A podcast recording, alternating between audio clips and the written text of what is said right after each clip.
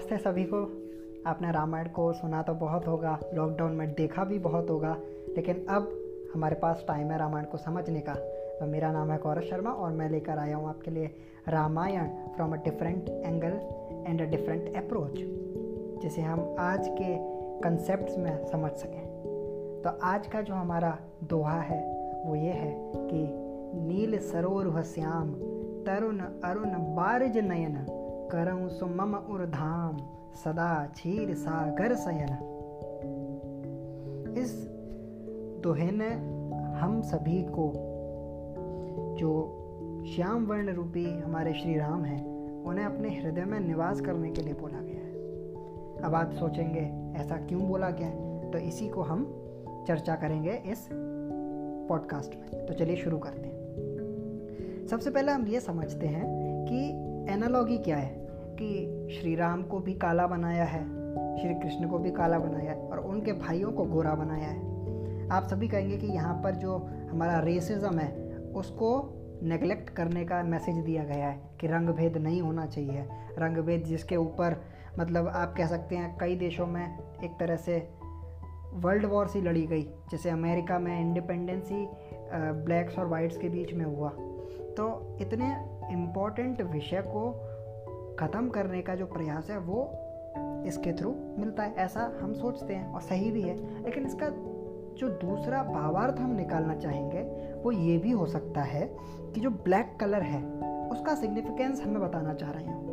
What does black colour meant us in our practical life तो अगर आप science के स्टूडेंट हैं तो आपने फिजिक्स में ये पढ़ा होगा कि black colour is a good absorber of light as well as it is a good emitter of the light तो इस कंसेप्ट को हम कोरिलेट कर सकते हैं हमारी रामायण से। अब ये कैसे कर सकते हैं? जो हमारा लाइट है, जो हमारा प्रकाश है, जो एक तरह से जो हम प्रकाश या जो ज्ञान हम कहते हैं the positive knowledge which can enhance a person which can enhance his personality which can enhance the world तो उसको ज़्यादा से ज़्यादा एब्जॉर्ब करें। कौन एब्जॉर्ब करें?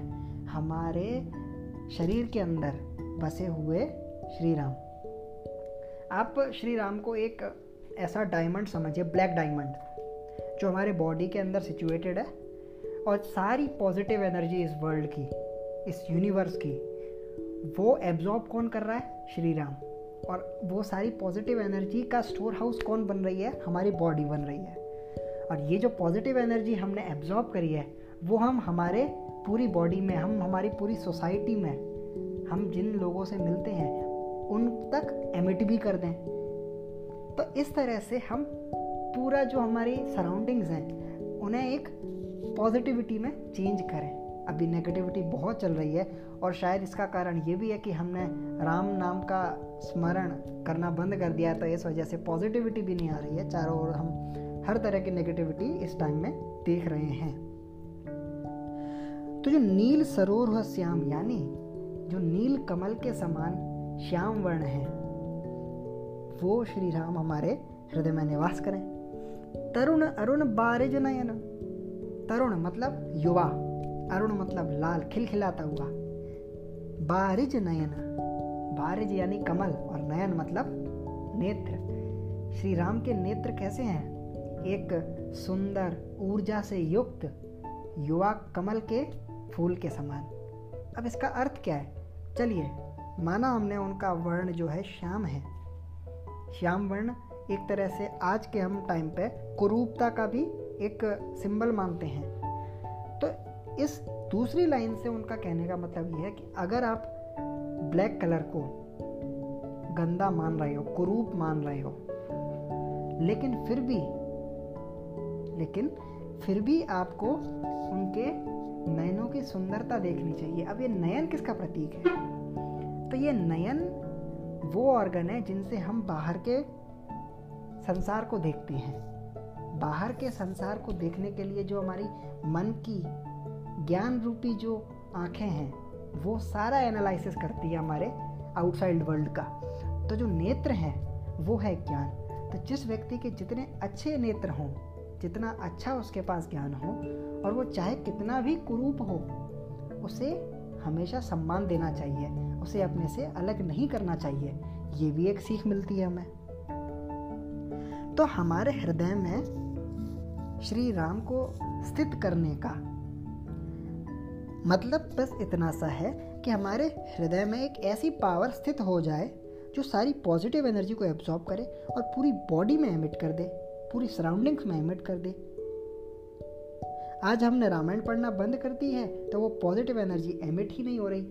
No one is the emitter of the positive energy in our society तो इसीलिए हमें प्रयास करना चाहिए। अब जो हमारे कमल के समान नेत्र हैं तो जो कमल होता है ना, वो कीचड़ में जैसे खिला रहता है। तो ऐसे ही हम श्री राम को हृदय रूपी कीचड़ में हमारा मन इतना मैला हो चुका है। तो हम श्री राम रूपी कमल के फूल को हमारे शरीर के मन रूपी कीचड़ में स्थित होके अपने कमल जैसे नेत्रों से हमारी पॉजिटिव क्वालिटीज़ को बाहर एमिट करें और बाहर जो पॉजिटिव हो रहा है, उसको हमारे अंदर लाए। So that is the concept behind the Shyam वर्ण इसी के नीचे वाले दोहे में एक बात आती है। शिव जी की कैरेक्टरिस्टिक बताई गई है कि कुंद इंदु समदेह उमा रमन करुणा अयन, जाहि दीन पर नेह करऊं कृपा मर्दन मयन। कुंद इंदु समदेह, यानी कुंद के पुष्प जैसा जिनका शरीर है। अब कुंद का पुष्प क्या होता है?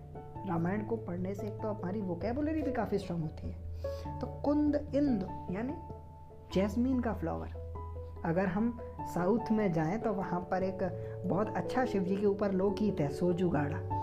सोजू गाड़ा सोजू माँ दैव निम्बे मंद म्याले तुंद मल्ली के तो यहाँ पर भी हम शिव भगवान को जैस्मिन फ्लावर उनके माथे पर चढ़ा रहे हैं, अर्पण कर रहे हैं। तो ये क्यों कर रहे हैं? तो जो जैस्मिन का फ्लावर है that is a sign of शांति। शांति का प्रतीक है जैस्मिन का फ्लावर। जैस्मिन का फ्लावर शीतलता प्रदान करता है, ठंडक पहुंचाता है। और ये बड़ी इंपॉर्टेंट बात है कि शिव जी कैसे हैं? शीतल हैं। मर्दन मयन, जिन्होंने काम को भस्म कर दिया है। तो यानी नेगेटिव एनर्जी को भगाने के लिए शिव भगवान है और हमें शीतलता पहुँचाने के लिए शिव भगवान है। और रामायण के स्टार्टिंग में एक और मंगलाचरण में दोहा है कि वंदे बोधमयम नित्यम गुरुम शंकर रूपिणम यमाश्रिता ही वक्रो अपि चंद्र सर्वत्र बंध्यते। यानी, अगर गुरु हो तो शिवजी यशा हो शिवजी इज़ एन आइडियल गुरु। अब क्यों है? इसका जवाब भी इस दोहे में मिलता है कि गुरु कैसा होना चाहिए? शीतल होना चाहिए। जो कम से कम अपने स्टूडेंट की प्रॉब्लम सुने तो समझे तो और नेगेटिव एनर्जी को दूर करने वाला होना चाहिए। अब देखिए, सबसे बड़ा इसका उदाहरण क्या है? कि चंद्र में, चंद्रमा में बहुत सारे दुर्गुण हैं। बहुत टेढ़ा है, लेकिन फिर भी वो शिव जी के मस्तक पे विराजमान है, इसलिए हम उसको पूजते हैं। तो यानी यहाँ पर हम किसी स्टूडेंट के कॉम्पिटेंट होने का, जो कॉम्पिटेंट होने का जो मंत्र है, वो हम किसके पास ढूंढ रहे हैं? उस गुरु के पास जिसने उसको पढ़ाया है। यानी we are not trusting that student we are trusting the competency of that guru. जैसे आप सभी देखते हैं कि कोई, किसी ने एमबीबीएस करी है एम्स से और किसी ने प्राइवेट कॉलेज से। किसी ने करी है इंजीनियरिंग आईआईटी से, किसी ने करी प्राइवेट कॉलेज से। आपके मन में ये बायस आ ही जाएगा कि वो एम से पढ़ के आया है, वो आईआईटी से पढ़ के आया है तो वो ज़्यादा बेटर होगा। तो ये जो बायसनेस है, वो कौन ला रहा है? वो एक अच्छा गुरु ला रहा है। तो एक अच्छा गुरु लाने का या एक अच्छे गुरु के होने का हमारी लाइफ में क्या इम्पोर्टेंस है, ये बात आप इस चीज़ से समझ सकते हैं। तो आज के इस एपिसोड में इतना ही। आशा करता हूँ आपको ये एपिसोड पसंद आया होगा।